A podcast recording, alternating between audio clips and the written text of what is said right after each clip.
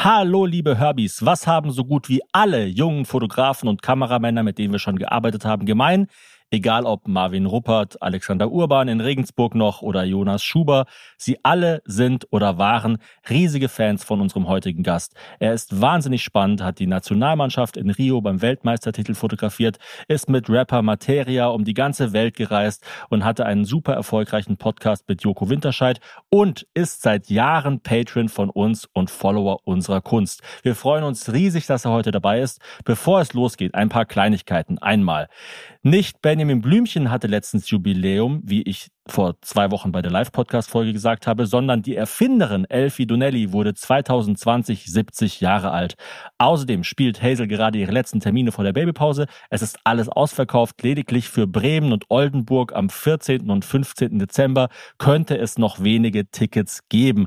Außerdem gibt es noch Karten für unsere zwei vorerst letzten Live-Podcasts in Köln und Wien am 28. November und 3. Dezember. Alle Infos wie immer in den Show Notes. Die Aufzeichnung der heutigen Folge ist schon ein paar Tage her, aber wir sind sehr froh, hier vorproduziert zu haben, weil Hazel jetzt eine Woche auf Tour in Dresden, Leipzig und Berlin war und allgemein sehr viel ansteht. Ich hatte die Kleine zu Hause und so weiter und so fort. Wenn euch grundsätzlich interessiert, was wir so machen, empfehle ich auch unseren Patreon-Kanal. Wir machen jeden Monat einen Newsletter, wo wir Infos darüber geben, was so ansteht. Die günstigste Mitgliedschaft auf Patreon bei uns kostet zwei Euro im Monat, wobei immer erst beim Monatswechsel abgerechnet wird. Das heißt, könnt euch anmelden, dann 20 Tage reinschnuppern, dann, wenn ihr am 31. Oktober merkt, dass euch das doch nicht so interessiert, könnt ihr euch wieder abmelden und zahlt 0 Euro. Auch der Link dazu ist in den Show Notes. Aber jetzt erstmal viel Spaß bei der heutigen Folge. Meine Damen und Herren, alle dazwischen und darüber hinaus, verehrte Kolleginnen und Podcast-Freaks, hiermit begrüße ich Sie herzlich zum Hazel Thomas Hörerlebnis.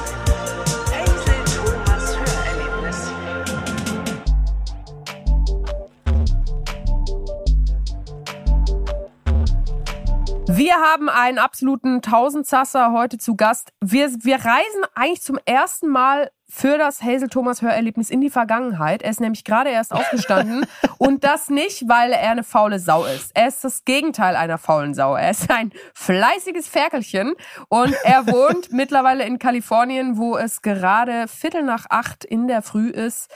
Paul Ripke, herzlich willkommen. Hallo. Äh, äh, sehr schön, dass ich da sein darf und ich, Hallo. ich muss wirklich, also das, das, visuelle Erlebnis, euch zu sehen, ist, ist mir ein, also wir, das ist ja nicht nur ein Podcast grundlegend, sondern ihr seid ja im Jahr 2023 angekommen, wo man Podcasten mit Video verbindet. Das tue ich mhm. zum Beispiel nicht in meiner kleinen Welt. Ihr habt farbige Mikros. Ja, ja, Thomas, du hast ein bisschen ein nass geschwitztes T-Shirt oder ist das ja. Wasser? Thomas ist so ähm, am Schwitzen. ich zeig dir, ich ja. zeig dir mal was. Es äh, ist hier Paul. 32 Grad Auf dem in steht aber Studio. Mom, I'm a rich man. Ja. Und du hast auch so ein, du hast, um mal gleich mit einer Anekdote anzufangen, ich, ähm, vielleicht vereinigt, vereint das bei uns. Ja, gerne. Du, äh, rein. Um, also ich habe mir vorgenommen, dass ich, dass ich manchmal ein bisschen unsympathisch bin. Okay. Und, äh, also jetzt so heute oder allgemein? Mhm. Also grundlegend komme ich echt ganz oft äh, unsympathisch rüber. Und deswegen habe ich mir heute eigentlich vorgenommen, äh, die Chance mal zu nutzen, sympathisch zu werden. Das zerstöre ich gleich mal am Anfang mit einer unsympathischen Geschichte. Okay. Weil, ähm, so wie du aussiehst, lieber Thomas, mhm. sehe ich immer aus, wenn ich ich bin ja dann doch auch manchmal noch in Deutschland und flieg hin und her und bin aber ein Nacktschläfer. Also wenn ich normalerweise schlafe, schlafe ich immer komplett nackt und mein Körper hat sich daran auch gewöhnt. Ähm, wenn ich aber im Flugzeug schlafe, schlafe ich natürlich nicht nackt. Mhm. dann habe ich ein T-Shirt an und dann habe ich einen Kranz an, an Schweiß um den Halsansatz und mein T-Shirt und das merke ich immer erst auf dem Rückweg von der Toilette, dass das schweißnass. Es sieht aus, als ob ich mir ins Gesicht Wasser geschüttet habe im Flugzeug. Und äh, so sieht's bei dir auch aus. Also die, der, der Schweißverlauf ist durchaus ähm, ähm, vom Hals weg nach unten. Und das kenne ich Aber das ist nicht mal ansatzweise das ähm, Schlimmste, was du zu mir hättest sagen können. Also ich das dachte ist, jetzt auch gerade, also so versucht Paul unsympathisch zu sein. Ja. Ich meine, was ich von dieser Botschaft mitnehme, ist, du da musst bist dich ein bisschen sehr, besser, besser anstrengen, Du bist Paul. sehr fürsorglich, du willst nicht nackt in einem Flieger rumlaufen. Das mhm. nehme ich als erstes mit. Und du als zweites, Grenzen. du fliegst kommerzielle Airlines. Also du bist kein Arschloch, was hier mit dem Privatjet links und rechts immer hier Stuttgart, USA, Berlin, Newport Beach, Anaheim, Disneyland Parkplatz. Also du bist einer von uns. Aber ähm, um ganz kurz, Paul, weil ich glaube, wir haben nämlich noch einige weitere Gemeinsamkeiten. Wir sind nämlich beide, also du bist, glaube ich, ein bisschen älter als ich, aber wir sind beide so in dem Alter, wo man Sport machen muss, um fett zu bleiben. Also wir machen, glaube ich, beide, wir machen ja beide viel Sport, aber man sieht es uns beiden irgendwie nicht so richtig an. Ja, total. Und Das ich, ich habe ich hab ein Foto für euch. Äh, ich war, ich komme nämlich gerade vom Crosstrainer. Schon mal so sah der aus. Else. Boah, oh Gott. Schau mal.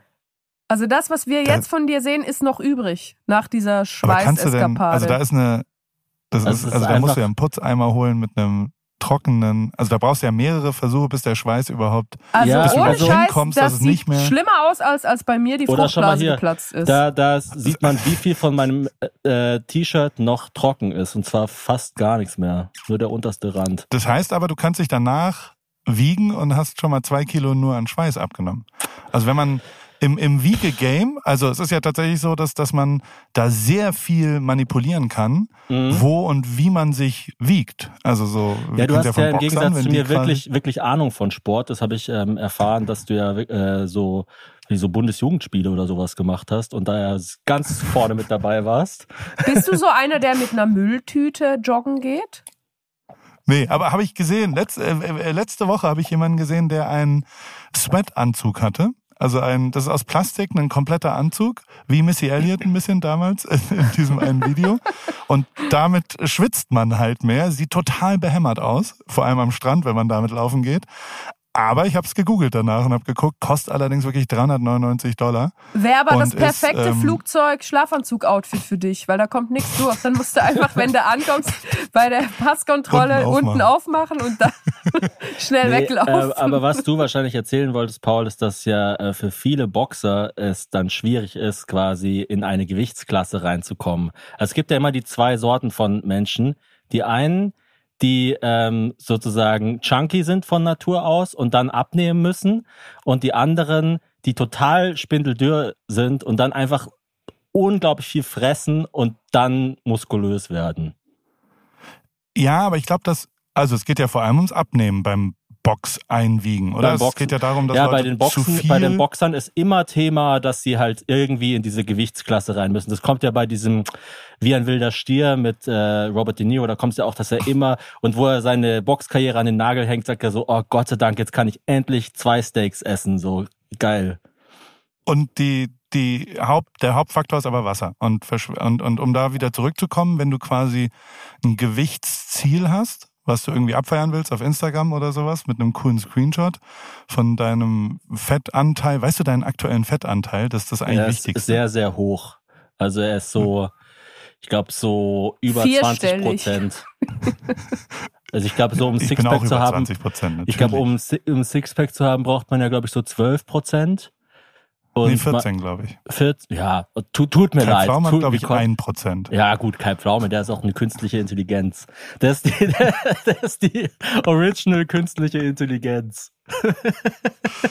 Wir haben Kai Pflaume, ist wirklich, Kai Pflaume ist wirklich eine Maschine, oder? Der ist einfach, ich würde den mal so gern, das ist, glaube ich, mein Lebensziel, ihn mal in so einem total menschlichen Moment zu er erleben. Oder auch so, ihn mal so richtig aus der Fassung ja, zu so bringen. eine also mal, Videoreihe, die heißt Struggling with Kai. Also, dass ich, ich will mal Kai Pflaume eine Kamera vor die Nase halten und so sagen, ja, Kai, wie sieht's denn jetzt aus im Nahostkonflikt? So, wei- weißt du, sowas, wo er, wo er dann nicht mit einem verschmitzten Lächeln und einem kleinen, äh, einer kleinen Schmunzelparade das so locker wegmoderieren kann.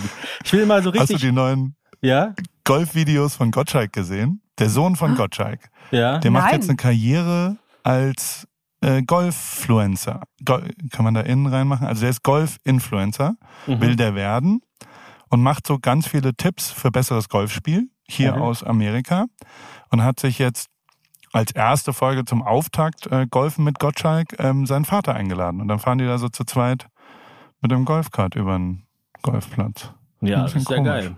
Du golfst auch, oder? Wie sportlich Ja, ist denn Golf im Vergleich zu den anderen Sachen? Weil du machst ja gefühlt alles. Also du läufst, du fährst Fahrrad. Gut, das ist jetzt nicht alles. Das ist eigentlich auch das Einzige, was mir einfällt. Und dann noch Also- Golf. Wie sportlich ist Golf? Ganz also du kannst ehrlich. eigentlich tatsächlich an mir äh, äh, alles, was so eine Midlife-Crisis, äh, so, ein, so ein weißer Mann Mitte 40 in seiner Midlife-Crisis als sportliche Aktivität äh, betreibt, um so fett zu bleiben. Das ist perfekt zusammengefasst eigentlich. Das mache ich tatsächlich und Golfen gehört da auch dazu. Golfen ist aber eher das ist ja eher so ein, also es ist natürlich überhaupt gar nicht sportlich, wenn man die ganze Zeit mit irgendeinem Kart durch die Gegend fährt und nicht mal mehr geht darüber und ähm, nicht mal mehr Zone 2. Machst du Zone 2, Thomas? Das Was ist ist ein Zone Riesen, 2? Riesenthema. Ich mach Zone 2. Workout. Das ist ist genau Zone mal, da 2? bist du bei mir an der richtigen Stelle. Ich Ja. mach Zone 2. Ist Oder so, so Ringe voll machen? ich sowas? mach zwar eher The Methadone Method.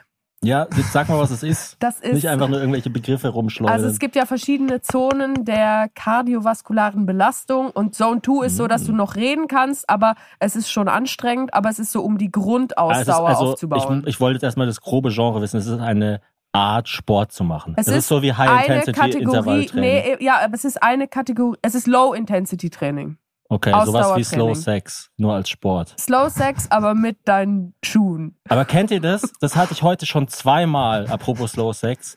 Wenn man manchmal bei Sport oder bei Kälte auch, du machst ja auch so Cold Plunging und sowas, da hat man so einen Moment, wo einem so ein kalter Schauer den Rücken runterläuft. Und noch nie gehabt. das ist ultra geil. Das ist, glaube ich, wenn der Körper Dopamin ausstößt. Das hatte ich heute einmal nach Kryo und einmal nach Crosstrainer. Du hast heute Crosstrainer und Kryo gemacht. Ja, ich habe heute acht Minuten Kryo gemacht. Was? Aber Ich wollte, Ja, also Paul, ich weiß nicht, Ich ob du weißt, aber Thomas ist einfach verrückt. Also es, ich bin mit Abstand die normalste Person innerhalb dieser Ehe. Aber acht Minuten ist doch viel zu lang. Das ist auch, also das ist sogar nicht nur, wird es nicht ähm, empfohlen, es ist sogar verboten. Aber ähm, das ist mega geil, weil dann der Körper Erfrieren simuliert und Erfrieren soll ja der schönste Tod sein und dann ballert der Körper nochmal so alle Dopamin, Endorphin, diese ganzen Sachen, also der Körper macht so richtig Silvester. Ich glaube, was Thomas eigentlich sagen will, ist, privat ist es bei uns so nervig, dass er lieber acht Minuten lang Erfrieren simuliert, als mit minus mir in einem 110 Raum zu sein. Grad warme äh, Kammer rein. Ähm, ich wollte dich mal fragen, bei deinem, bei, bei deiner, also jetzt wird's gleich sehr, sehr spezifisch, aber da müssen jetzt die Hörer durch. Ist egal. Die Hörer, die sind Ja. es gewohnt. Bei uns geht's einfach sofort aufs Ganze. Es ist nicht so dieses ganze typische, wo kommst du her, wo gehst du hin, willst noch irgendwas ist okay. bewerben, bla bla blub. Bei deinem, bei, bei deiner, wie, wie sagt man, also es ist ja nicht ein Hot Top, es ist quasi ein Cold Tub. Also das Ding, wo du reinsteigst mit den äh, Eiswürfeln drin. Ist das ähm, weil, weil das, ist- du hast ja da nicht einfach nur eine Tonne, eine Eistonne, sondern du hast ja so ein- richtig so ein was mit Filtersystem und so weiter. Wie funktioniert das? Weil sowas will ich auch haben. Also, ähm, da gibt's eine. Ich hab, ich war einer der ersten Kunden von den Menschen, die das herstellen. Die kommen hier. Oh, so, aus so solche aus Geschichten liebe ich, wenn es schon so anfängt. Ich war Viertel einer raus? der ersten Kunden. Also Und aus das- Südkalifornien. in Südkalifornien, hier Mhm. down the street in den Shores, war ein Typ, der hat es einfach entdeckt für sich und der hat es entwickelt und hat quasi einen invertierten Jacuzzi gemacht. Hat eine Wasserpumpe, Mhm. Kühlwasserpumpe, die aus dem äh, Marihuana aus Anbau kommt tatsächlich, weil das der einzige Agrarbereich ist, in dem man überhaupt gekühltes Wasser braucht. Also es ist Mhm. kühlendes Wasser ist eigentlich kein allgemeines Gut und da gab es aber eben im Weed-Anbau, der hier legal ist und durchaus groß ist, gibt es eine Wasserpumpe, die Wasser kühlt und darüber äh, hat er ein Produkt gefunden, was er quasi in diese Box gibt es einerseits den Ort, wo das Wasser reinkommt und andererseits den Ort, wo das Wasser durch diese Kühlung äh, durchgejagt wird und eben invertiert. Also beim Jacuzzi wird es erwärmt, davon gibt es acht Milliarden Pumpen, weil wir immer warmes Wasser brauchen. Aber kalt, äh, also äh, ja, was ist das Gegenteil von erwärmen? Verkälten, dass, es quasi Wärme kalt gemacht entziehen. wird. Man Ähm, wärmt ja dann auf äh, der anderen Seite quasi, oder? Also man, Korrekt, das ist genau invertiert und Wärme wird abgestrahlt durch einen, einen Lüfter und dabei wird aber auch gefiltert, also auch sauber gemacht, ähm, weil je kälter das Wasser, desto bakterienanfälliger ist es auch. Also so, das ist echt gar nicht so äh, unrelevant, dass das Wasser dann sehr schnell ähm, ähm, Bakterien belastet wird sozusagen. Und der hat es gebaut und der hat eine wunderschöne Kiste gebaut und mit dem, ich bin die Nummer drei äh, von diesen Herstellern und die haben das gebaut und dann haben wir, äh, ich, ich bin jemand, der jetzt nicht so alles immer langfristig hinterfragt und ich habe dann äh, eine wunderbare Dachterrasse in dem Haus, was wir mieten und äh, da gibt es einen tollen Ort. Da habe ich gesagt, da soll das hin. Das ist äh, perfekt dafür und dort soll es gerne hin. Da haben die gesagt, ja gut, das kriegen wir da irgendwie hin, aber nicht hoch. Also das, das, das hat nicht durch die Tür gepasst als Produkt. Und deswegen hat er aber gesagt, ich kann es aber final zusammenbauen, weil es wird ja aus verschiedenen, es ist wie eine Holzkiste und ich kann alle Teile hochbringen und dann dort zusammenbauen. Das hat er selbst dann zusammengebaut und dann stand es da und alles war gut. Und äh, drei Jahre später, jetzt gerade, ähm, die Firma ist riesengroß geworden. Es ist so ein richtiges Wie Shark? Tank, was auch immer. Cold Plunging hat eine riesen PR-Offensive bekommen. Jeder äh, Amerikaner will dieses Produkt. Unfassbar teuer. Hat Also äh, Joe Rogan kostet, die auch, weil das sieht aus wie Ja. die von Joe Rogan. Und Genau, dann noch Joe eine Rogan. nächste Frage, nutzt du die Abwärme für irgendwas? Weil es gibt manchmal so Hotels, die dann mit der Abwärme einen Pool heizen. Also sie haben quasi Kryo und einen Pool nebeneinander. Das ist natürlich dann Nein. genial. Okay, Ist also Amerika. du, das ist einfach eine auch kein- riesige Energieverschwendung. Genau. Und hier ist ja also auch kein die Klimawandel in Permafrostböden sind dir egal, Paul. Willst du das damit sagen? der, der ähm, die, die, oh Gott, jetzt wird's still. Also auf jeden Fall ähm, stand ich vor der Wir Entscheidung. stellen dir jetzt wie- die ganzen bösen Fragen, die das Management von den Geissens rausgeschnitten haben bei ihnen. Das Klima ist dir egal, Paul, oder? Mir ist das Klima alles andere als egal, aber es ist schon so, dass es frustrierend ist, wenn man sich hier so umschaut. Also Amerika ist wirklich einfach völlig absurd. Also so sowohl was Müll angeht, als auch was, also das ist einfach völlig abstrus, was für Autos hier durch die Gegend fahren und wie, wie einfach äh, Benzin hier auch verbraucht wird, ist einfach, also da Hopfen und Malz, da ver verliere ich den Glauben daran, dass irgendwas überhaupt veränderbar ist. Apropos völlig abstrus, ich habe eine Frage. Ich habe dieses Video gesehen natürlich mit Kai Pflaume, wo ähm, der Schulhof gezeigt wird von deinen Kindern, der am Strand ist. Ich habe so diese Korrekt. Überlegung, es gibt so einen kleinen äh, Plastik-Lamborghini, der elektrisiert ist, den ich mega geil finde und der ist nicht mal so teuer für unsere Tochter, den ich total gern ihr kaufen würde. Der kostet, keine Ahnung, der kostet so viel wie ein Kinderfahrrad, ja, also irgendwie 300 Euro und du kannst halt dann Lamborghini fahren als zwei-, dreijähriges Kind. Aber auf der anderen Seite denke ich mir auch so, wenn jetzt unsere zweijährige Tochter einen pinken Lamborghini hat mit zwei Jahren, so, dann ist ja das Leben quasi vorbei. Also was kann denn danach noch kommen? Und ein bisschen diesen Gedanken hatte ich auch, als ich diesen Strand gesehen habe. Da dachte ich mir, hey, wenn Paul Ripkes Kinder am Strand spielen, jeden Tag, und die Schule unterbrochen wird ab und zu, weil Wale vorbeikommen, so, Wie also, geil ist das? Aber so früh schon so geil. danach kann es ja nur noch bergab gehen. Also ich meine jetzt nicht, dass man seinen Kindern es irgendwie per se schwer machen muss, aber so ein bisschen Luft nach oben muss doch eigentlich schon noch sein, oder? Ja, da, da bist du sehr deutsch. Ähm, das ist die deutscheste aller Deutschen, ein, ein quasi Ja, schau mich verfügbaren...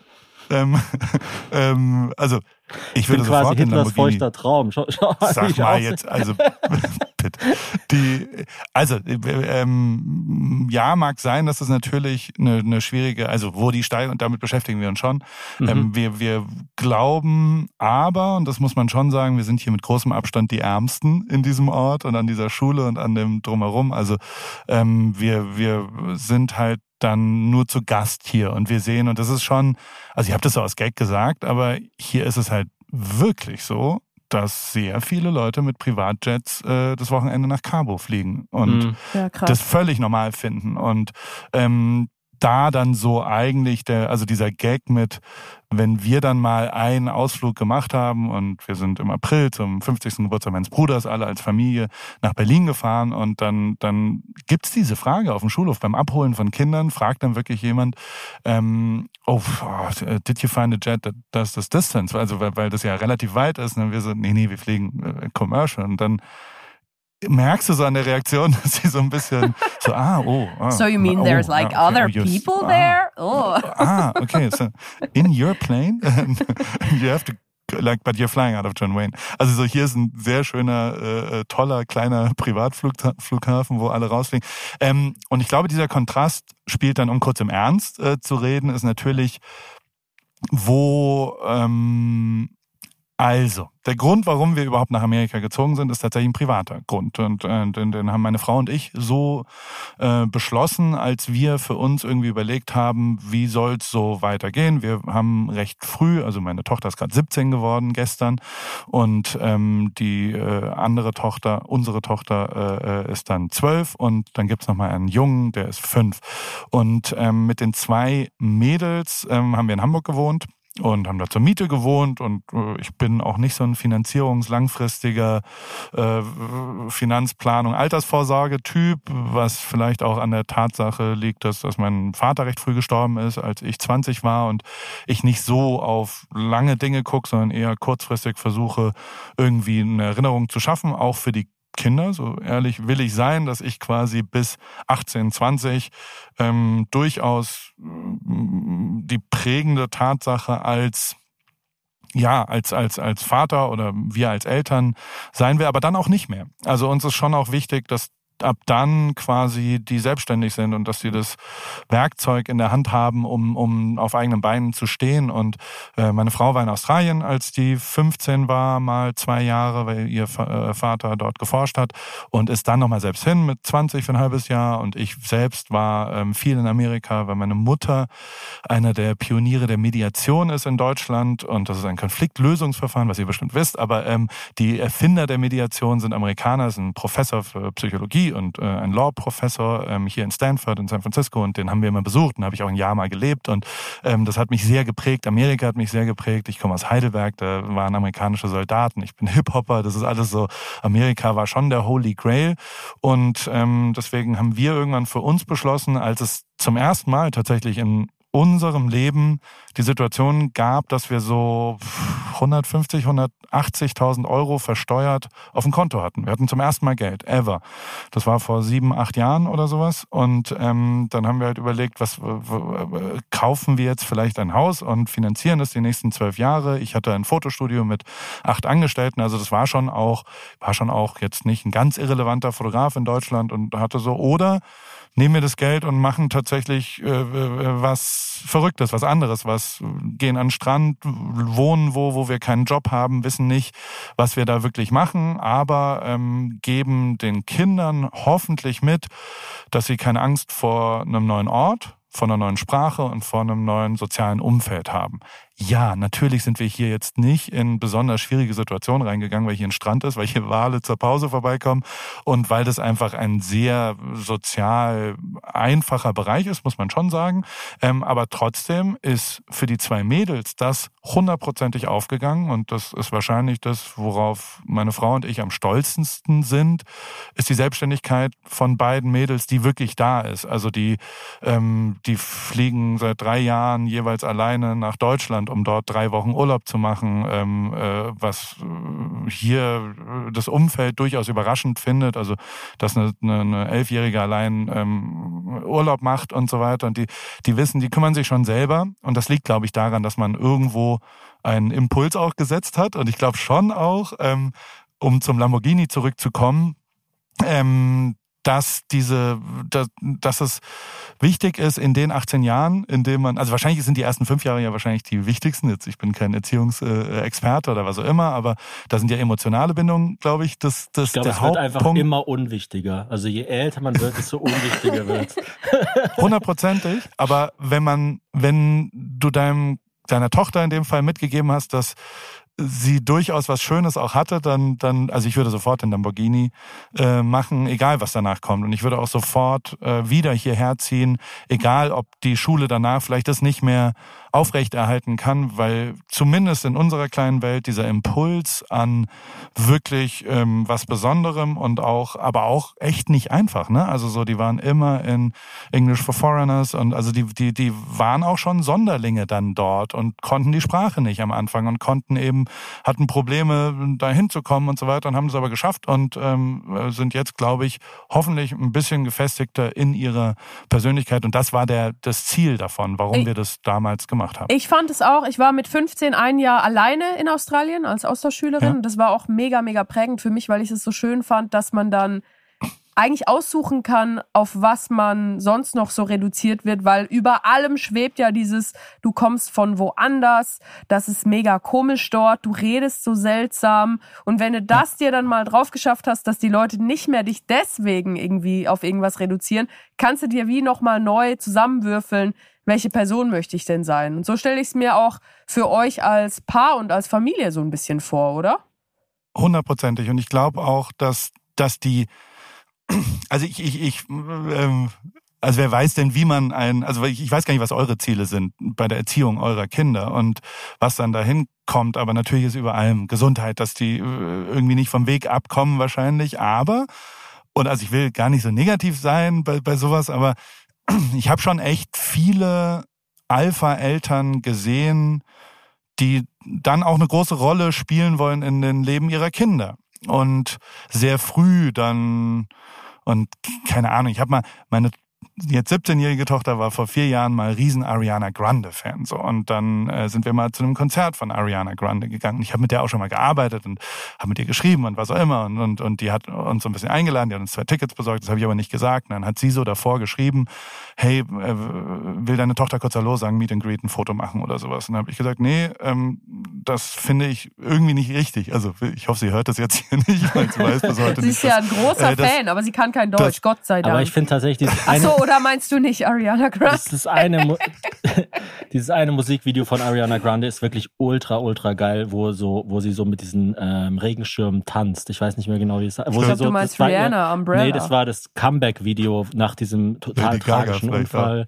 Ähm, ja, ich, ich weiß nicht mehr genau, wie es wie es geht, aber es war ultra geil. Es Nach kam diesem vor fünf Jahren. Attentat bei ihrem Konzert. Genau, und da war irgendwie erstmal ein, zwei Jahre Pause. Also sie hat ja wirklich schon sehr, sehr viel total schlimme Sachen erlebt. Und dann kam dieses Video und das Video ist wirklich super geil. Du weißt bestimmt, Ja. wie es heißt, Paul. Äh, nee. Aber äh, auf jeden Fall war das dann, also äh, da ist dann die Grenze, weißt du? Also ich will Mhm. dann nicht so einschreiten, dass was Besonderes durch mich passiert, sondern ich will, ich finde es schon besonders genug, dass wir zu dem Konzert gehen, gemeinsam und dass Tickets da sind. Also so. Also du willst dir quasi nicht die Möglichkeit nehmen, echte Erfahrungen zu machen durch deine Präsenz, weil bei dir ist ja bestimmt auch so, bei Hazel ist das auch so, wenn ihr in einen Raum kommt, dann verändert ihr den Raum auf eine Art. Und auf eine Art läuft man dadurch natürlich immer ein bisschen im Windschatten dieser Person mit. gegebenenfalls, aber es, also es ist zumindest, ja. Und das, ja. Diese, diese Möglichkeit der echten Erfahrung von vorne weg willst du deiner Tochter nicht, nicht nehmen, meinst du? Korrekt. Und ich will, dass sie eigene Erfahrungen auch macht oder wir wollen das und wir wollen auch, also wenn der erste Partner ins Leben eurer Kinder kommt, das ist auch gar nicht so einfach. Dann da will man dann so der coole Dad sein oder die coole Mom, die so, hey, hä? Hey, Und willst wir, du in also- mein Cold Plunge Becken mit mir hüpfen? Wollen wir mal zusammen äh, mit ja, meinem mit dem, Porsche um mit die dem Ecke? Freund von deiner Tochter hast du bestimmt nicht nackt äh, Mittagsschlaf gemacht, oder? nein, nein. Und aber, aber äh, also ich finde, und das ist meine ganz persönliche Geschichte, äh, dass ein bisschen Distanz da dann auch wieder gut tut. Mhm. Und äh, genau so ist es jetzt auch. Also so, wir sind genau an dem Punkt, wo meine 17-Jährige ist jetzt im, im letzten Schuljahr und danach gucken wir mal, was passiert. Und, und du merkst schon, dass quasi die von uns so abgefeierte Selbstständigkeit jetzt langsam auch so eine so eine wehmütiges äh, äh, Träne läuft da schon auch runter und man denkt so okay ist jetzt wirklich vorbei weil ähm, es ist, wir sind halt jetzt nicht mehr die die erste Geige sondern sind jetzt andere Sachen wichtig. Aber genau das macht uns natürlich schon auch sehr sehr glücklich und und ich finde auch also keine Ahnung ich habe letztens Jürgen Klopp bei Hotel Matze gehört. Ich weiß nicht ob ihr das gehört habt. Wirklich ein sensationelles Gespräch und der redet halt auch so sehr darüber wie stolz er darauf ist dass er mit Ulla zusammen zwei Söhne in einer Patchwork-Situation so hinbekommen hat dass die zwar einen Einfluss von ihm hatten aber nicht von ihm leben und nicht quasi jetzt auch das Gleiche und der Übervater Jürgen Klopp 17-facher was auch immer Gewinner ähm, sondern die so ihren eigenen Weg gegangen sind. Und und da habe ich Ja, mich sehr Ja, abgeholt in einem ganz kleinen Rahmen kann ich das total nachvollziehen, äh, dieser schmerzhafte Abnabelungsprozess. Gestern hat nämlich unsere Tochter, die geht jetzt äh, aufs Töpfchen und dann habe ich so gehört, Thomas war im Büro und sie war mit mir alleine in der Wohnung und dann höre ich plötzlich so die Klospülung und gehe so gucken und so, hä, was machst du? Ja, ich habe Pipi ins Töpfchen gemacht und dann habe ich das ins Klo geschüttet und dann ähm, die Spülung betätigt und ich dachte so, was? Das ist doch meine Aufgabe. Ich wollte dir doch deinen Arsch wischen, bis du 20 bist. Aber es ist natürlich cool. Also es ist, gehört ja auch dazu. Und ich glaube, gerade wenn man, wenn man Frischkinder hat, also wir sind jetzt ja noch relativ neu Eltern, dann merkt man auch, was man von seinen eigenen Eltern eigentlich haben möchte. Und das ist ja diese Distanz und dieses, man möchte ja Feedback kriegen, aber nur, wenn danach gefragt wird, explizit. Genau. Und auch Support, also ein tiefes Vertrauen, dass man, wenn man in besondere Situationen kommt, auch äh, auf Hilfe zählen kann. Finde ich schon auch wichtig. Aber auch eine klare äh, selbstständig. Also wir haben zum Beispiel noch nie Taschengeld bezahlt. Also unsere Kinder haben noch nie, weil die noch nie gefragt haben, wir haben es ein paar Mal angeboten, aber die arbeiten halt in einem Keksladen, die ältere, die jüngere macht Babysitting, was auch immer. Also was ja schon auch so sehr amerikanische Werte wieder sind, weil hier wirklich, also hier gibt's einen Nachbarsjungen, der ist neun und der macht die Mülltonnen in so einem, der hat so ein Excel-Sheet als Neunjähriger Wow, geil. und hat so ein Business und hat eine LLC gegründet schon und macht von 15 Nachbarn für 5 Dollar im Monat, bringt er einfach die Mülltonnen in so einem System raus und, und hat schon drei, vier andere, ähm, die er quasi angestellt hat und die dann die äh, Mülltonnen, also weil die müssen halt montags rausgeschoben und wieder reingeschoben werden und das ist der Müll- Mülltonnen-Service von so einem Neunjährigen und alle finden das total geil, dass der Neunjährige schon kapitalistisch äh, hier denkt und so weiter und supporten das und sind total da. Hat er denn einen coolen inzwischen als- Sponsor oder könnten wir unsere Podcast-Sticker noch auf die Mülltonnen Ja. machen? Und der hat auch seit einem, ich glaube, der macht gar keine Mülltonnen selber mehr, weil der schon so, so, ein sehr. Franchise-Schneeballsystem Sehr, sehr entwickelt gut. hat, dass die Leute. Eine äh, Pyramiden-Mülltonne. Ist es auch Ja, ja. befreiend in den USA vielleicht, dass man ganz klar nicht der Verrückteste sein kann, weil, weil das einfach nicht Keine möglich Chance. ist in den USA? Keine Chance. Und das Genau. ist schon auch so, also das war, und das war nicht der Grund, warum wir rübergegangen sind, aber es ist schon hundertprozentig so, dass ich sehr schnell, sehr deutlich gemerkt habe, dass ich mit meiner normalen, also du hast vorhin gesagt, dass das, äh, wenn Hazel in den Raum kommt, da so eine, so eine gewisse äh, Energie passiert. Ich hatte so meine Go-To-Geschichten, weißt du, also wenn ich in Deutschland in einen Raum kam nach der Fußball-WM, dann konnte ich zwei, drei Anekdoten erzählen, damals aus dem, und dann fanden auch, ach Mensch, der Paul, ein Teufelskerl, Tausendsasser, dieses Wort und so, toller und was auch immer. Ein Hund. Ist auch so geil, dass 1000 so die größte Zahl ist, die sich Deutsche vorstellen können. Was soll das überhaupt mit Sasser? Was ist denn ein Sasser, ein Tausendsasser? Das, woher kommt denn dieses Wort überhaupt? Das müsste man mal Mir ist rausfinden. übrigens auch äh, eingefallen, äh, No Tears Left to Cry heißt der Song von Ariana Grande. Das Sehr war der gut. große Comeback-Song. Du lebst seit 2016 in Newport Beach und wir kennen Newport Beach aus der HGTV Home and Garden Television Sendung Flip or Flop. Das Ja. ist unsere absolute Das ist Lieblingssendung. Kennst du die? Das ist so, nee, das ist mein Everything Also es, Pleasure. es, ist also eigentlich nicht nur einfach, es ist eigentlich einfach nur Pleasure, ja. Es ist so geil. Das ist so Es ein, ist so, die, so, so, so, so ein total heißes Couple. ja, mittlerweile sind die ja äh, geschieden, Geschieden, aber trotzdem arbeiten sie noch Tarek zusammen. und, Christina. Und die kaufen dann so Häuser für auch so per Handschlag für 300.000 Dollar und dann nehmen sie so einen Hammer und hauen einfach alles kurz und klein. Und dann ist es ja in den USA so, dass diese Häuser ja schlüsselfertig verkauft werden und auch mit Interior. Und die Leute, weißt du, in Deutschland, wenn jemand ein Haus kauft, dann prüft er ja so Sachen wie Denkmalschutz, Energie, äh, wie sind die Fenster gedämmt und so weiter. Und dort ist einfach so Kitchen Cell Houses. Und dann bra brauchen die einfach eine mega geile, eine mega geile äh, Kitchen Island. Die aber dann auch nur so aufgeklebte Marmorfolien hat, die aber ultra geil aussieht, wenn man von weit weg ist. Aber meine Frage wäre jetzt, du hast ja gesagt, ihr wohnt in einem Mietshaus. Das heißt, so richtig krass könnt ihr es ja gar nicht verändern. Aber wie sehr merkt man eurem Zuhause an, dass ihr Deutsche seid?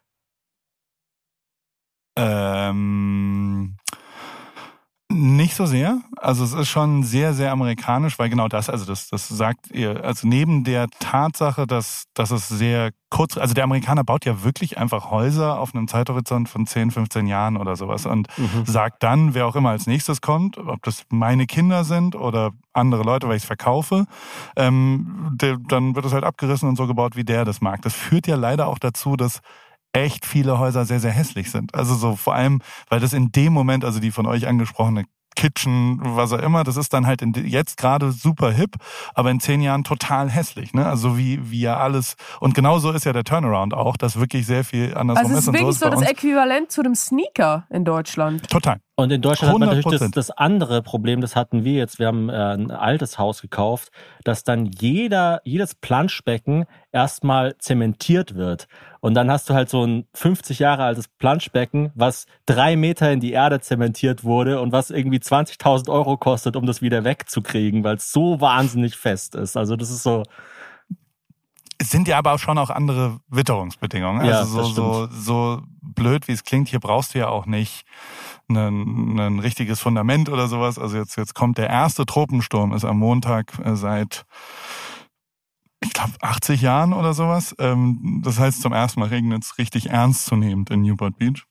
Sonst regnet es ja nur so tröpfelt. Aber ähm, also zurück zur Frage. Unser Haus ist sauhässlich, weil der Vormieter so äh, Fake-Stein Optik schön fand. So ein bisschen wie im Europapark, wenn da Ach, so geil. quasi so ein Sind so da ein auch so Land Puppen imitiert mit so. Scharnieren als Gelenke, die so, die so niederen die hat er Handwerksarbeiten los nachgehen? Aber ich bin also- der Schuster. Genau, so sieht's leider auch aus so ein bisschen. Und ähm, es war, also was wirklich fast unmöglich ist, ist ein unmöbliertes Haus zur Miete ähm, zu bekommen, weil A, alle kaufen, also da sind schon mal 70 Prozent aller Sachen weg, weil alle finanzieren, weil du sehr geringe Zinsen kriegst und alles was auch immer. Und ich glaube, ich, ich lebe, wir leben so, dass wir noch nie irgendwas finanziert haben und ähm, wir eben nicht mit diesem System arbeiten wollen und noch nie ähm, ähm, ja kein Haus ich, ich habe keine zweieinhalb Millionen oder was auch immer hier ein Haus kostet ähm, und der äh, äh, dann sind eben alle, die sonst zu mieten sind, tatsächlich möbliert. Also genau Staging ist dieser Fachbegriff und Mhm. das ist also es ist ja Interior Design am Ende und das, was in eurem Guilty Pleasure stattfindet, Ja, ja. ist hier wirklich ein ra- krass relevanter Beruf. Und Ja, die ich, haben ja also ich weiß es deswegen, so- weil ganz viele Leute fragen mich immer nach Fotos. Also so, die, die statten ja bis zu den Fotos, die an der Wand hängen, in diesem ganzen ja, ja. Haus, es statten gibt ja sowas, alles aus. Es gibt ja so Leute zum Beispiel, die wie ähm, Bibliotheken frisieren. Also da kannst du so Ja. angeben, was wie, Wie du wirken wie du willst. wirken willst und dann sagen sie so, ah ja, dann machen wir ein bisschen historische Romane und ein bisschen Philosophie, ein bisschen das, ein bisschen das. Und in diesen Büchern ist wahrscheinlich gar nichts drin, aber es sieht halt irgendwie total cool aus. Ähm, Genau so inwiefern glaubst du, ist es wichtig, weil Hazel und ich und du ja offensichtlich auch sind totale Amerika-Fans. Also wir, bei uns ist sogar so, wenn wir längere Zeit nicht in den USA waren, dann kribbelt's uns fast so ein bisschen. und Manchmal gucken auch, wir auch echt einfach so Filme, die in den USA spielen, was ja Gott sei Dank fast jeder Film ist, den man gut gucken kann. Ähm, Und dann alle, alle Perlen in der ARD-Mediathek mal außen vor gelassen. Und dann sagen wir wirklich manchmal so ganz laut so, oh, Amerika. Oh, es ist so geil. Und inwiefern glaubst du, ist es denn wichtig oder spielt es einem irgendwie in die Karten, wenn man sozusagen ein äh, Popkultur-Fan ist, wenn man ein Amerika-Fan ist? Weil bei mir ist es so, ich finde es immer, weil in Deutschland ist natürlich mittlerweile auch so, eine, so ein Anti-Amerikanismus stark verbreitet und es gibt Ja. auch Comedians, die wahnsinnig anti-amerikanistisch sind, die sagen so, Amerika, da würde ich nie hingehen und so, Kriegstreiber, bla bla bla. Und ich finde es immer total komisch, wenn man Entertainment mag, aber Amerika, so für mich, so sozusagen so wie das Mutterland von Entertainment, ich meine sowas wie die Super Bowl Halftime Show oder so, das gibt es in Deutschland einfach nicht. Das hat Helene Fischer einmal in der Pause vom DFB-Pokal versucht und es ist total in die Hose gegangen. Und seitdem wurde es nie wieder gemacht und wird wahrscheinlich auch nie wieder gemacht werden. Ähm, inwiefern ist es denn, also so Entertainment und USA, inwiefern ist das für dich, inwiefern hängt das zusammen? Äh, Hundertprozentig. Also es ist ja vor allem, ich, ich würde es eher auf Pioniertum Mhm. äh, beziehen und es ist nicht nur Entertainment, sondern für mich ist vor allem Sport auch krass relevant, weil mich das immer beschäftigt hat, wie Sportübertragungen, wie ein NFL-Spiel zelebriert wird, wie das für Fernsehen anders gemacht wird und das ist äh, zutiefst unterschiedlich. Also so, es ist ja, äh, Kameras dürfen viel näher ran, sind viel äh, innovativer, es gibt neuere Techniken. In Deutschland wird das Spiel genau gleich übertragen seit 32 Jahren und das ist, wird auch genauso bleiben und wird sich Und bei bloß jeder, nicht verändern. bei jeder Neuerung ist auch immer so, was? So be- beim Videobeweis und so. Ich meine, keine Ahnung, die NFL und Basketball, das hatte das irgendwie schon vor 30 Jahren wahrscheinlich oder so. Oder Genau. so Videoanalysen, da heißt dann immer so, was, das haben wir noch nie gemacht und warum sollten wir. Wir haben immer so das Gefühl, in Deutschland ist so per se alles gut, was alt ist und in den USA alles gut, was neu ist. Und beides hat natürlich Vor- und Nachteile. Also in Deutschland ist auch Kultur, wenn wir ein Kulturfestival machen in, in Regensburg oder in Tübingen oder so, dann kommt immer so Hegel und Bach und so und diese ganzen alten Leute. Aber man denkt nie irgendwie so, dass jetzt Apache 207 oder so alt auch Kultur ist.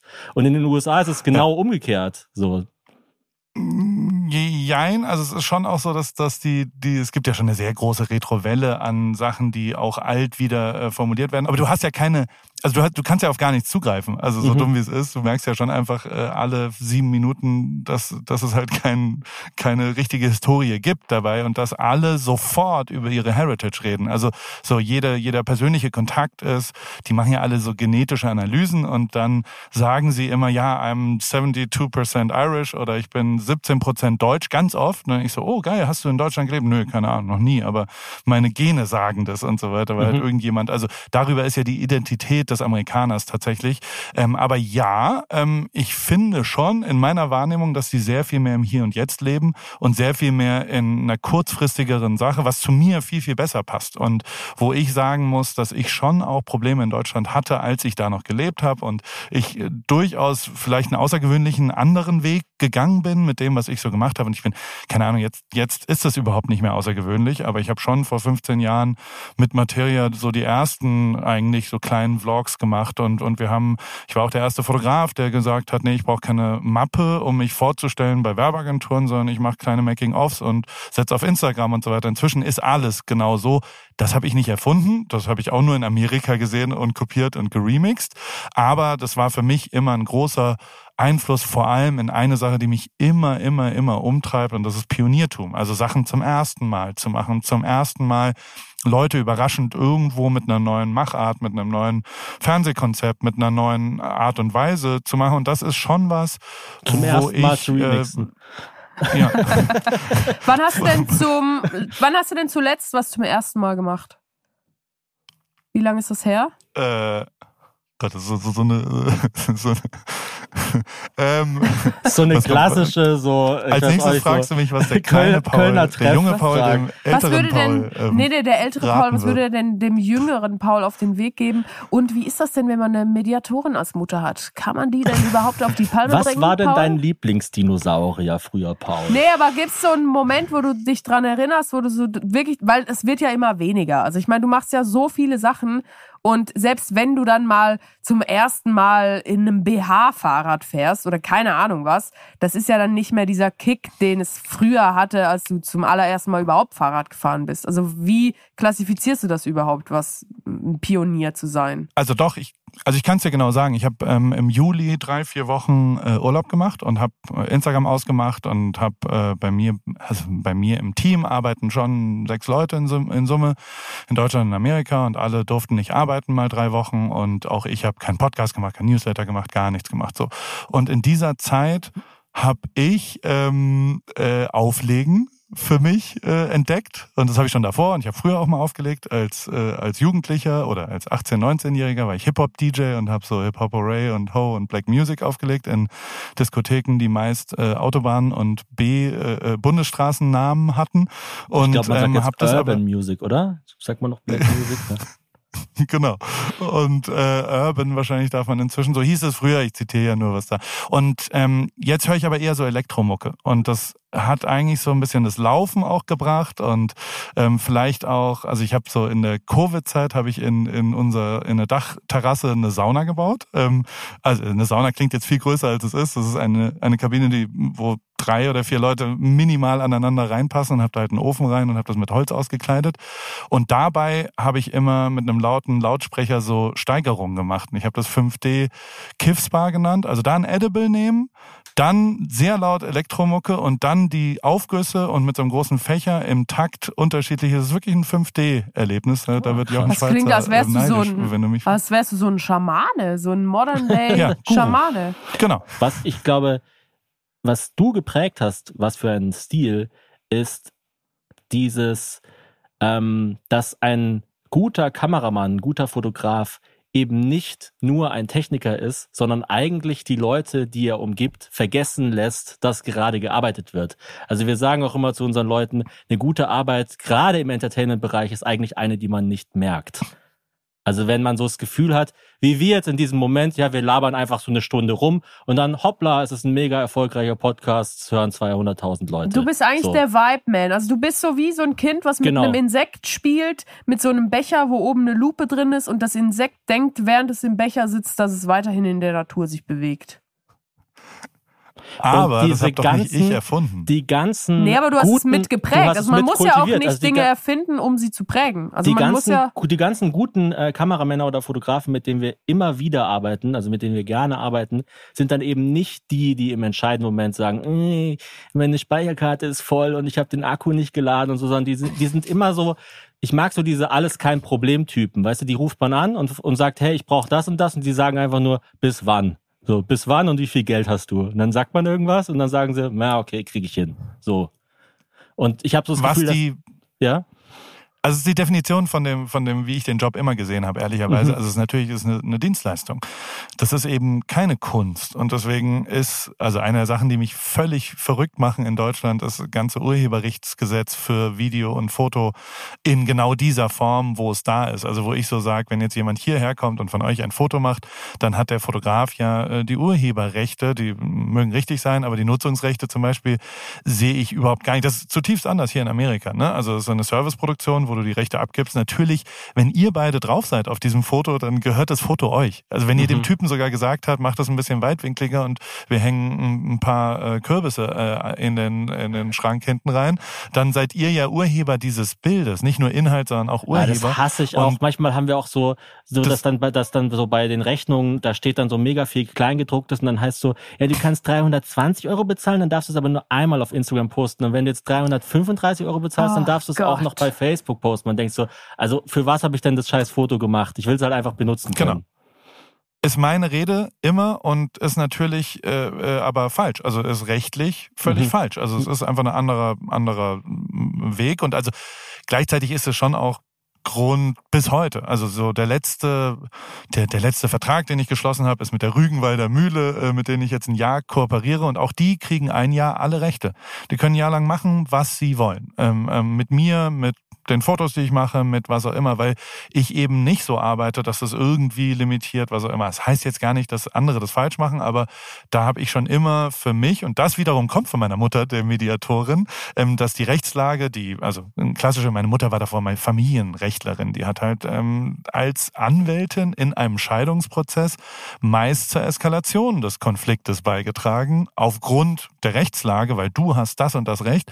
Das ist aber gar nicht das Optimum. Also so, so das, das, das Moralische, gegebenenfalls, wenn zwei Leute sich zusammensetzen und der eine kriegt das Klavier und die anderen äh, kriegt, die andere kriegt den Hund oder was. Also ich will will jetzt gar nicht so äh, äh, da Also zwei äh, völlig verschiedene drüber gehen. Dinge. Ja- Der eine Eine kriegt das T-Shirt. Ja. der andere kriegt den Kinder. Lamborghini. Nein, das ist, äh, also, aber tatsächlich ist Mhm. das, äh, der Grundsatz der Mediation ist genau das, was du gerade gesagt hast, dass der emotionale Wert teilweise eben nicht der finanzielle Wert ist.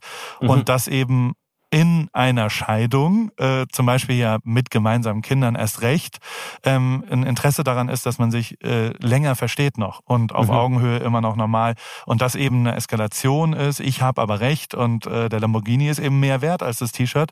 Vielleicht aber, wenn man an einem Tisch im Optimum sitzt und äh, gemeinsam sagt, weißt du was, der Lamborghini ist mir egal, wenn du den haben willst, dann nimm den, wenn solange ich dieses T-Shirt kriege, was für mich wirklich sau wichtig ist und dann äh, guckt man sich an und schließt Das einen auch immer so Vertrag. schlimm. Äh, wir waren letztens äh, bei verschiedenen Banken mit äh, Leuten von unserer Firma und so weiter. Das in Deutschland habe ich so das Gefühl, werden so ähm, soziale oder auch schon fast so energetische, man könnte auch sagen spirituelle Assets nie als solche gesehen. Also dass zum Beispiel eine Ja. Gruppe funktioniert und alle Spaß haben und so weiter.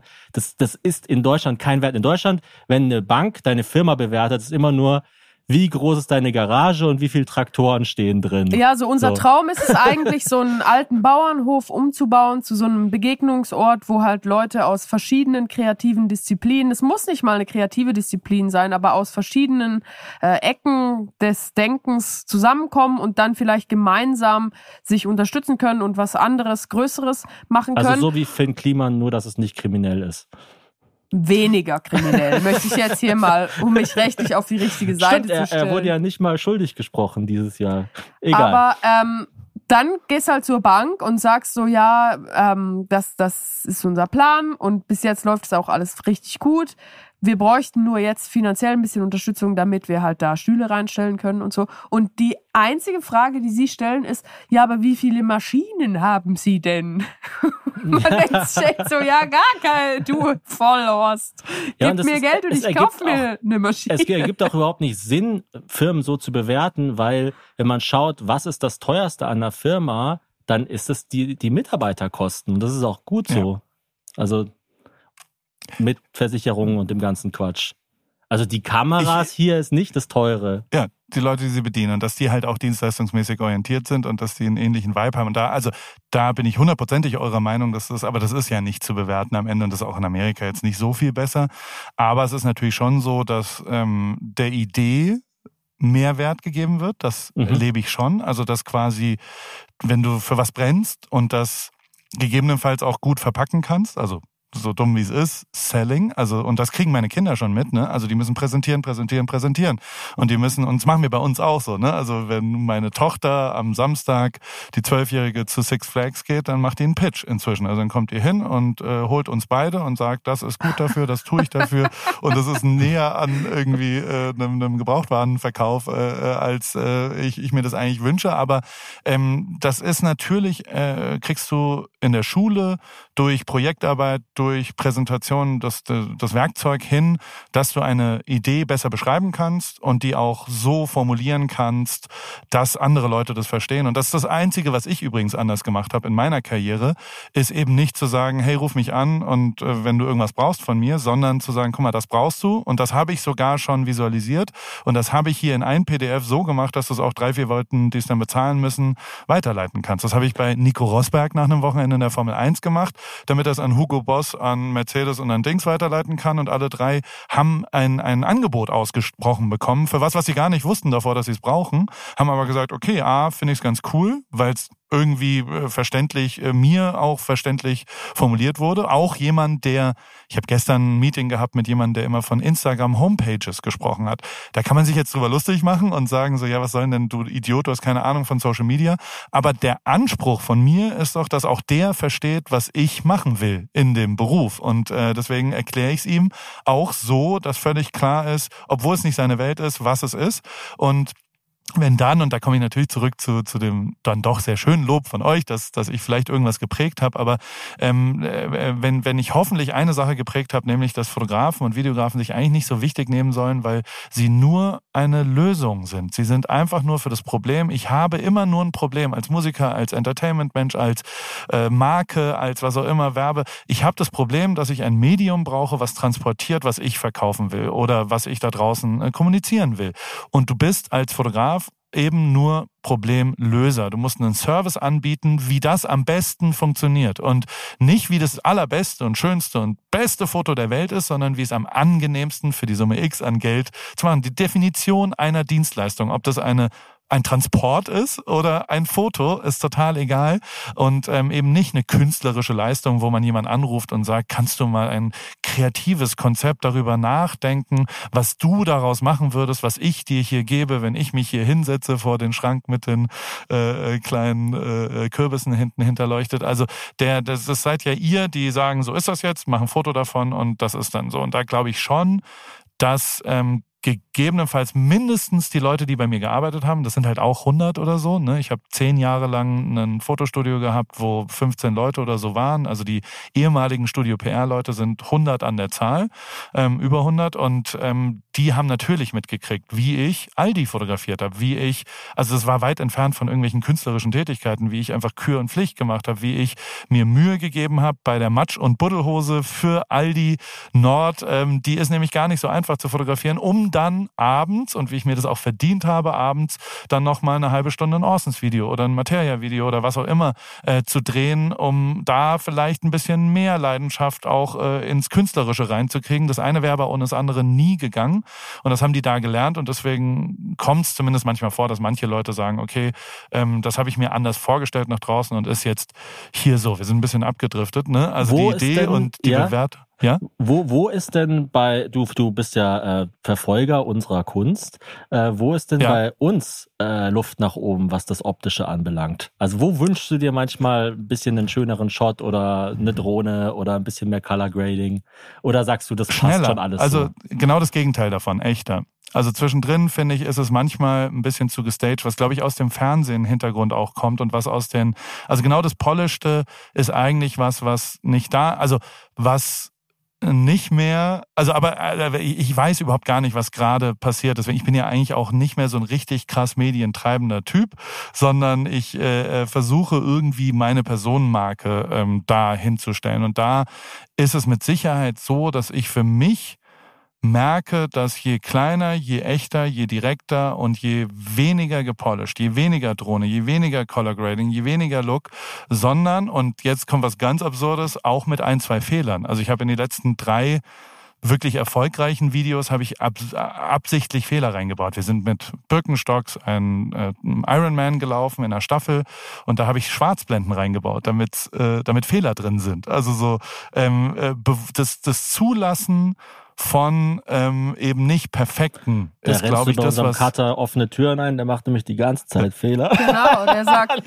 wie bitte? Das Wort hat ein scharfes S, lass mich ein X reinmachen. Was, was wäre dir lieber von der technischen Seite, wenn ähm, es nur einen einzigen Standard gäbe bei Videos und, äh, und Fotofiles, der wäre aber mittelmäßig, oder wenn es so ist wie jetzt, ganz, ganz viel Verschiedenes und äh, man muss sich halt immer auf irgendeinen Standard einigen. Was ist besser? Also grundlegend ist Vielfalt ja immer sehr schön in der Gesellschaft und ich glaube, das ist auch schön, aber ich bin schon ein absoluter Verfechter von lieber mehr machen auf einer geringeren Qualität, weil am Ende, gerade bei Foto, Video, unterschätzt mal nicht den Inhalt. Ne? Also so, das ist ja was, was alle Leute immer so, also die Machart, und das geht in die gleiche Kerbe wie Fotografen und Videografen, die sich vielleicht ein bisschen zu ernst nehmen, ähm, die, die, der- Haupt 99 Prozent von allem ist, was passiert da eigentlich? Was ist da drauf? Also ist das ein Fußballweltmeister, der gerade gewonnen hat? Da ist das iPhone-Foto und dann 30 ist völlig scheißegal, was für ein Foto du machst. Der Inhalt ist groß und mit dem Inhalt habe ich nichts zu tun. Ich bin nicht Fußballweltmeister geworden und ich bin nicht, also ich habe das Tor nicht geschossen und so weiter und dementsprechend soll, nehme ich mich da auch überhaupt nicht äh, äh, wichtig, dass ich irgendwie da mit was zu tun gehabt, äh, äh, damit was zu tun habe und da glaube ich schon, dass man eher und das wäre das Zweite. Ähm, also es ist ja schon so, dass man teilweise. Aber, aber Paul, wir haben, wir haben doch damals alle Argentinien bezwungen. Komm, ma, ja, stell dein Lichtding Ich unter deinen Scheffel. aber, ähm, St- Stell deine Linse glaub nicht unter deinen Windschutz. Bei der Ja. Ich glaub, dass Fotografie diese- sehr wichtig, der Windschutz. Ich habe noch ein paar abschließende Fragen für dich, Ich habe auch noch eine letzte Frage, die möchte ich dann stellen. Wer ist der bessere Freund? Und du musst dich entscheiden. Hazel oder ich, Thomas? Ich äh, halte eine Knarre an den Kopf Oh. und du musst dich entscheiden. Wer ist der bessere Freund? Materia oder Yoko? Materia. Weil ihr weiter zurückgeht und auch mehr nee, muss, er muss es gar nicht begründen. Okay, gut. Das, das ist das Das Teil. sind schnelle Fragen, die muss man nicht begründen. Das ist ne? Teil, Teil des Deals. Du hast ja jetzt ja schon länger so einen Fame-Grad, wo dann Leute mit dir angeben. Also wo sie dann sagen, oh, der, der Ripke Paul, dem habe ich damals geholfen, als er seinen Hodensack in seinem Hosenschlitz eingefangen hat. Und dann habe ich das Ding wieder zusammengenäht. Oder irgend so komische Stories, wo man auch weiß, man kann das irgendwie gar nicht nachprüfen. Du bist halt ein Influencer. Freiburger Dialekt. Du bist ich halt ein. Influencer du für Boomer. Danke. Du bist der gern, lila wenn du das Launebär für FDPler. Kann ich das ja, wenn das Das dein, wenn so das dein, gell? wenn das dein Kink ist, wir haben jetzt leider kein Ketchup mehr für die Pizza. ähm, Das ist mein King. Wir genau, kennen- Europapark. angeblich kennen wir den Vater vom David, der dich gemanagt hat und der deinen Umzug in die USA quasi mit ermöglicht hat.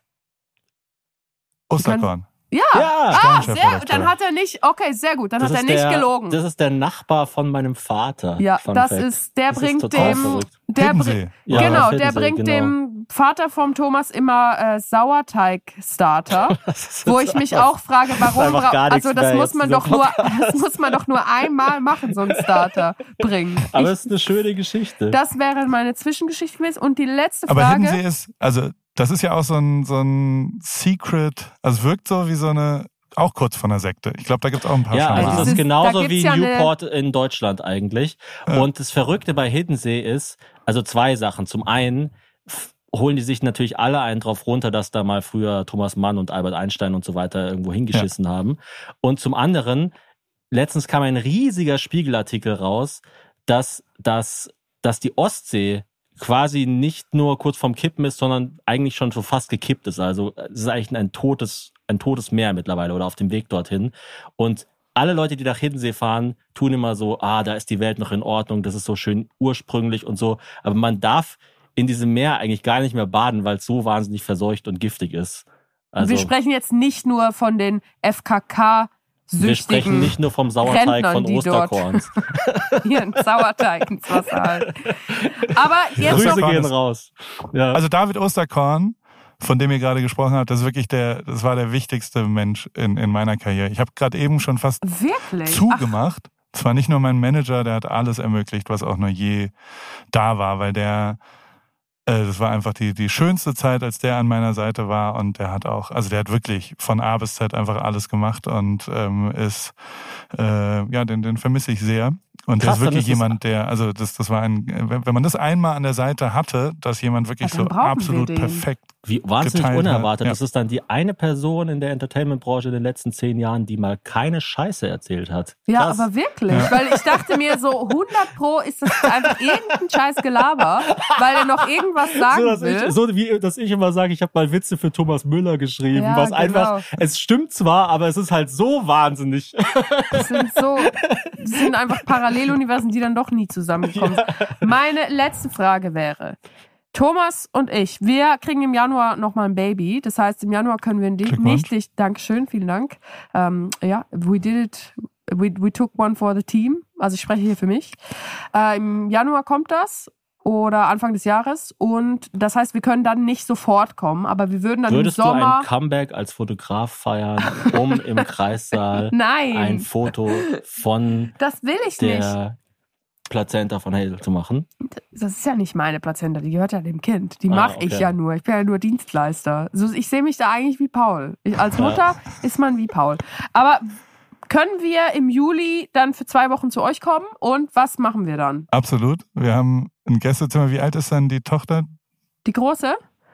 Ähm, Drei. Drei. Und wir, wir ziehen Drei. jetzt nach Frankfurt, das heißt, wir sind dann quasi Tür an Tür, weil Frankfurt LA, da gibt's einen Direktflug. Also Frankfurt LA ist doppelt so schnell wie Frankfurt Hiddensee. Ja, Hiddensee ist wirklich der am weitesten entfernte Punkt von jedem Punkt auf der Welt. Und ich sage auch immer, auf Hiddensee kann man sich super erholen, vor allem von der Anreise nach Hiddensee. Das sehr gut. Du, du gibst mir sehr viel Futter äh, für meine weiteren. Ich habe auch immer versucht, gegen Hiddensee zu sticheln, aber bisher habe ich auch diese Furchtbar. Fährsituation. Oh Mann, wieso sind wir erst diese- jetzt auf ja, das diese- Thema gekommen? diese wir ganzen könnten nackten- stundenlang Diese reden. ganzen nackten Rentner da oben. Wir sagen auch, also der, der Sommer für uns war so wahnsinnig strapaziös, aber wir haben Oh. ganz oft, weil mein Vater sein, sein, seine, also er hat so zwei, drei so ähm, Hauruck-Methoden, mit denen er alle Probleme löst. Und eins ist so Ja. einfach, mach einfach Schulden. Er sagt immer so, Schulden ist das Beste, was du machen kannst. Dann ist das zweite, nimm Psychopharmaka. Und dann das, und das dritte ist, geh nach Hedensee. Lass alles stehen und liegen und komm nach Hedensee. Was aber interessant Und- ist, weil es die ersten zwei Sachen kombiniert, weil man muss, um sich dort ein Domizil zu kaufen, viele Schulden machen und braucht nach dem Aufenthalt viele Psychopharmaka. Und wir haben uns so oft in, in diesem Sommer gedacht, der Sommer ist zwar total scheiße, Platzregen, uns geht's schlecht, wir sind total überarbeitet und so weiter und so fort. Aber immerhin sind wir nicht auch noch auf scheiß Hiddensee. nee, Hiddensee hat auch schöne Seiten, bla bla bla. Also es ist, äh, ja, ihr wisst schon, wie wir es machen. aber was machen wir denn dann, wenn wir zu dir kommen? Was willst du denn starten? Also, ihr wohnt im Gästezimmer. Das ist sehr, sehr klein, aber fein. Und da die Kinder ja immer noch im, im Bett schlafen, ist es eigentlich egal. Und ihr immer noch keine richtige Ruhe bekommt. Ähm, wir machen so eine Mischung. Also es ist äh, schon. Also Thomas und ich machen äh, das, das bis dahin entstandene ähm, Best-of der verrückten Sachen. Also Floating zum Beispiel. Wir gehen in so Geil. dunkle Räume, wo man in Salzwasser Ja, schwerelos. das Das habe ich auch äh, schon mal gemacht. Wo man dann so in einer Salzlake liegt und über sein Leben Oh, nachdenken Wenn man so muss. eigentlich, wenn alle alle Eindrücke so auf ein Null geschraubt werden, auf ein möglichst nah ans Null. Das liebe ich. Ich habe nur einmal diese Salzlacke ins Auge gekriegt und habe danach tagelang wo, wo man geweint. dafür bezahlt, dass man keine Gegenstände zur Verfügung hat, die man sich ja über Jahre angehäuft hat bei sich zu Hause. Ja. Genau. Also wir, wir, wir gehen surfen, ohne irgendeine, wir gehen floaten, ähm, vielleicht auch ein bisschen ähm, grenzerfahrende, also äh, So Ayahuasca-Trips und sowas? Nee, nicht Ayahuasca, aber so äh, LSD und äh, Molly, MDMA, äh, Microdosing, Mushrooms, ähm, sowas Perfekt, das ich ein. wirkt sich dann positiv auf meine Muttermilch aus. Ja, hundertprozentig. Und ähm, vor allem machen wir dann eine Sache 12, 3, äh, 30. Kennst du das? 12,30? Nein, was ist 12, 3, 30. Das ist 12, die 3, 30? Lösung aller Ah, Probleme. das? Moment, ich rate, ist das ein Lauftraining oder ist das eine Atemübung? Ist das 12 Ja, es ist ein, ein, ein Workout, das machen wir jeden Tag Mhm. ähm, auf einer, auf einer äh, Treadmill, also auf, ein, auf einem Laufband, musst du ähm, es auf 12% Steigung machen. Ah, für mit Speed drei, 3 und das machst du Miles per 30 Hour. Minuten. Okay. Und das Und das- machen wir dann ungekürzt. Gibt's das auf unserem Patreon-Kanal? Weil du bist ja schon seit Jahren Patron von uns. Und ich muss sagen, ich Wirklich? fand dich schon vorher cool, aber jetzt denke ich natürlich, du bist ja, also, ich Ja, es tut mir natürlich cool. total, total leid, dass wir dir äh, lange auf Patreon keinen Content mehr geboten haben. aber Wir waren ja immer sehr, Ja. sehr transparent. Aber jetzt sind wenn's wir darum, back. Wenn es darum ging, einfach zu sagen, hey, äh, wir machen so scheiße viel und irgendwie ist für Patreon dann einfach keine Kapazität mehr da. Aber man Ich ist habe ja aber weiter bezahlt. Also ich habe geguckt und es wurde immer weiter abgebucht. Genau, ist das man, man ist ja, man ist quasi einfach, man ist quasi einfach ak dir. Aktionär. Vielen Dank. Äh, wir ich werden ein kleines Guthaben, das könnt ihr ja vielleicht in, in, ihr könnt ja mal die Küche aufräumen, die Spülmaschine ausräumen, wenn ihr dann zu Besuch seid. Ich, ich mache euch dann so eine Schweizer Spezialität. Ich koche was ganz Leckeres für dich. Ja, aber nicht, dass das dann alle Patrons wollen. Dann musst du für 700 Leute zu Hause kochen. Ist mir extra. scheißegal, ich mache das, um das Okay. Business am Laufen 7000. zu halten. Also, Genau. mach's gut, ich muss jetzt wirklich das Kind abholen. Ich bin Ja. schon eine Stunde zu spät und das Kind isst ähm, Leberwurstbrot. Sie liebt nämlich Äh, noch sie ganz liebt kurz, Lebenwurst. ganz- nee, sie ja. liebt Leberwurst, weil sie nennt es immer Megawurst. Sie sagt immer also wenn du das in Megawurst. deine Rügenwalder Ich, äh, Kampagne mit aufnehmen willst, go for it. Ich muss es noch ganz Genau kurz so. sagen, weil sonst muss ich es einfach getrennt nachher nochmal aufnehmen. Natürlich sollt ihr keine Drogen nehmen, wenn ihr schwanger seid. Ganz, ganz wichtig an der Stelle. Das, weil, ja. Hä, aber ich still ja dann. Ich bin ja dann hoffentlich nicht Ja, schon wieder aber weil wir schwanger. vorhin mal einen Witz darüber gemacht haben und da kommen dann Ja. immer so Sachen von, ja, und so weiter. Mutter, Ähm. Ich meine genau. Ich bin immer noch ein bisschen, Meine Mutter Ja, hat nicht- damals Drogen genommen und ich schreibe jetzt nur blöde Kommentare. im Internet. Ich bin mir nicht sicher, ob es wirklich die Plazenta des Kindes ungeborenerweise ist oder ob es deine Plazenta ist. Da müssen wir mal noch- Naja, also ich finde, fragen. in dem Moment, wo du die Plazenta fotografieren kannst, ist die Plazenta ja nur noch verbunden mit dem Kind und somit äh, gehört sie dem Kind. Also das ist, finde ich, urheberrechtlich ganz, ganz klar. It's uh, not my monkey, not my circus, not my fetus, not my placenta. Vielen Dank, Paul. Es Ciao. war wirklich mega Ich geil. muss los. Ciao. flüchtet. Ja. Warte, ich drücke jetzt auf Stopp. Bis dann. Idee und Produktion Hazel und Thomas. Ton Benjamin Grimmeisen. Musik Young Kira. Aufgenommen im Thomas Studio mit dem Equipment der Viel Spaß GmbH.